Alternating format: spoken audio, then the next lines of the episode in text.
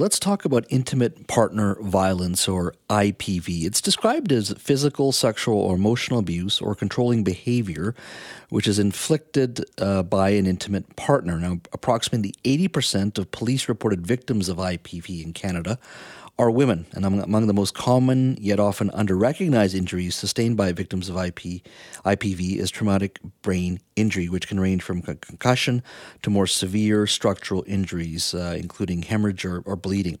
Now, last week, uh, former Vancouver Canuck Trevor Linden uh, partnered with the YWCA here in Metro Vancouver uh, to launch a rather chilling campaign to raise awareness about concussions from domestic abuse. Take a listen. I don't remember the hit. I remember everything leading up to it, but nothing after. He came from behind me. I didn't see it coming. I was hit in the side of the head. I remember being confused. My ears were ringing. It's hard to talk about. I still experience pain, mood swings. The headaches are debilitating. But this isn't my story.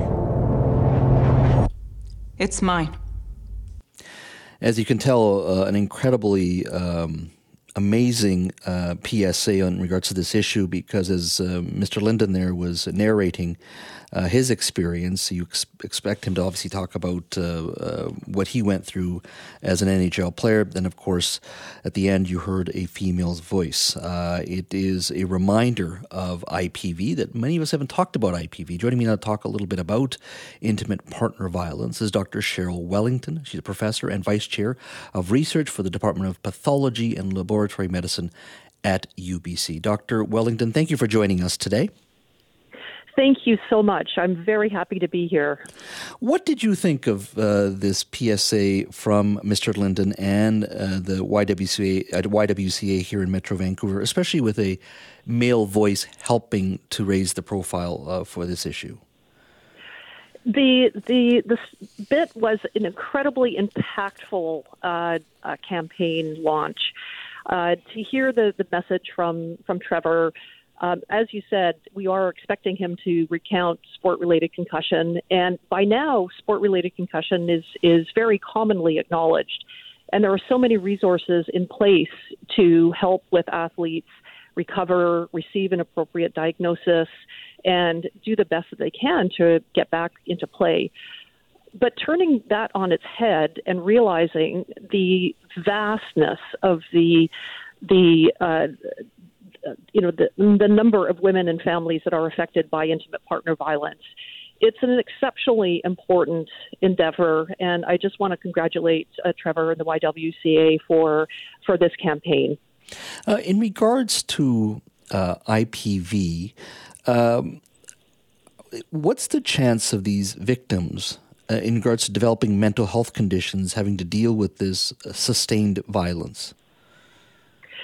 It's a really good question, uh, Jazz, and, and one of the one of the challenges we have is that there, you know, there's there's obviously stigma around coming forward with intimate partner violence concerns.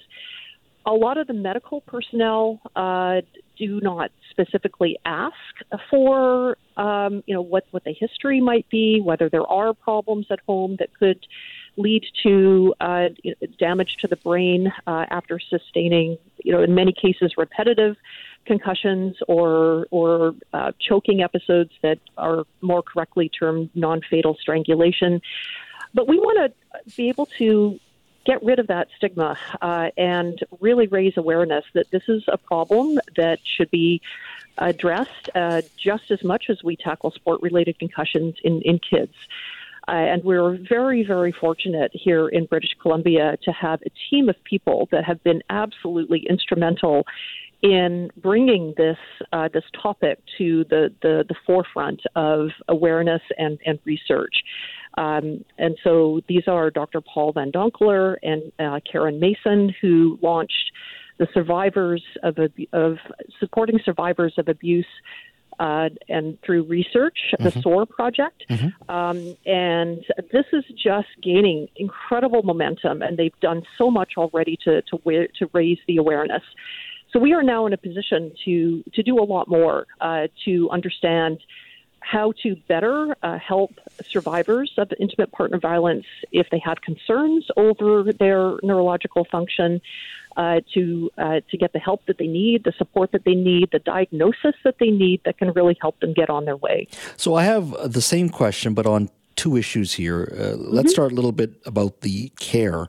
It, it, when we talk about the, there's physical violence, and then there's also the challenges of uh, post traumatic stress. Is our mm-hmm. standard of care or care uh, coordinated uh, on the medical side to help these women? overall, I, I think we're starting to to get there. We have some models in in British Columbia. Uh, primarily the Embrace Clinic, which runs out of Surrey Memorial Hospital, that is unique in Canada for being a dedicated clinic to serve survivors of interpersonal violence. So, um, and and it's just remarkable what they have been able to do over the past twenty or so years.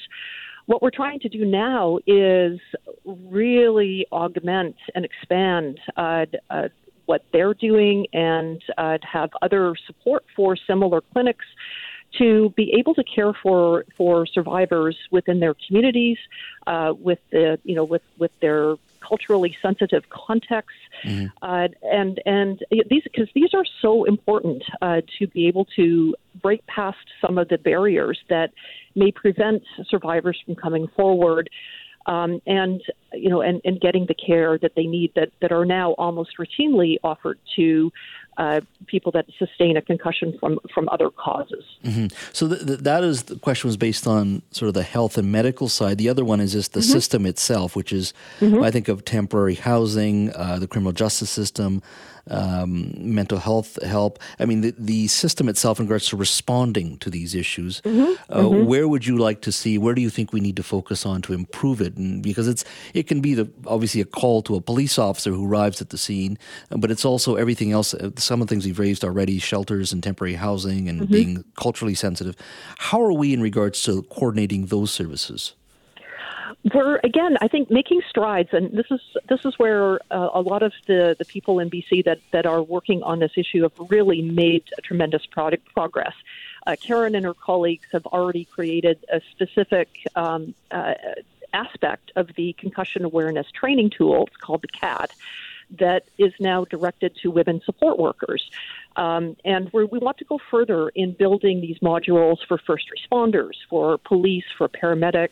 Uh, uh, uh, child support workers uh, so that they can receive the training that they might be dealing with uh, one or you know uh, could be the first concussion could be the 20th concussion mm-hmm. when they respond uh, and but the, the the need is so great to have that awareness uh, filter through all of the women support uh, worker and child support worker um, uh, sectors so that we can make sure that we are not rushing uh, women who are able to make a decision and, and wish to exit the relationship, that we're not rushing them through the process and supporting them in making the decisions and recovering from a you know a, brain injury if it has been sustained. There's uh, a lot of work to do. Yeah, there is. As I think you nailed it uh, nailed it right on the head. There's a lot of work to do. Tell me what it was like ten years ago or even fifteen years ago to talk about this issue. I'm sure as as academics you talk about this, as health professionals you talk about this, but in regards to the broader cultural conversation, uh, I'm going to assume there was very little to none at that point. Well, you you ask a really good question. I mean, I didn't. I I've only been I, involved in this uh, in this area of, of research and, and care for the past oh maybe three to four years or so. Hmm. And I come from a background where I've worked uh, for a long time on on traumatic brain injury, on concussion, and as well it's the links of brain injury to dementia risk and Alzheimer's uh, and other forms of neurodegenerative disease. So my my background is in that area. But when Paul and Karen began to speak about IPV and the potential for brain injury, the nuances of how this cannot be addressed by simply transposing what we already do in the more, like more standard typical TBI studies or in the way that we look after um, Alzheimer's disease patients. We need to really do this from the ground up where we are focusing on the needs of this specific population. And I have been humbled uh, as a you know as a professor who's been in the business for quite a long time. I've been humbled by the nuances and the importance of tackling this problem, and really honored to be part of the you know the larger team that is that is getting ready to to hopefully make a big difference for for these survivors. Dr. Wellington, thank you so much for your time today. Thank you so much. Uh, I really appreciate the chance to speak about this incredibly important issue.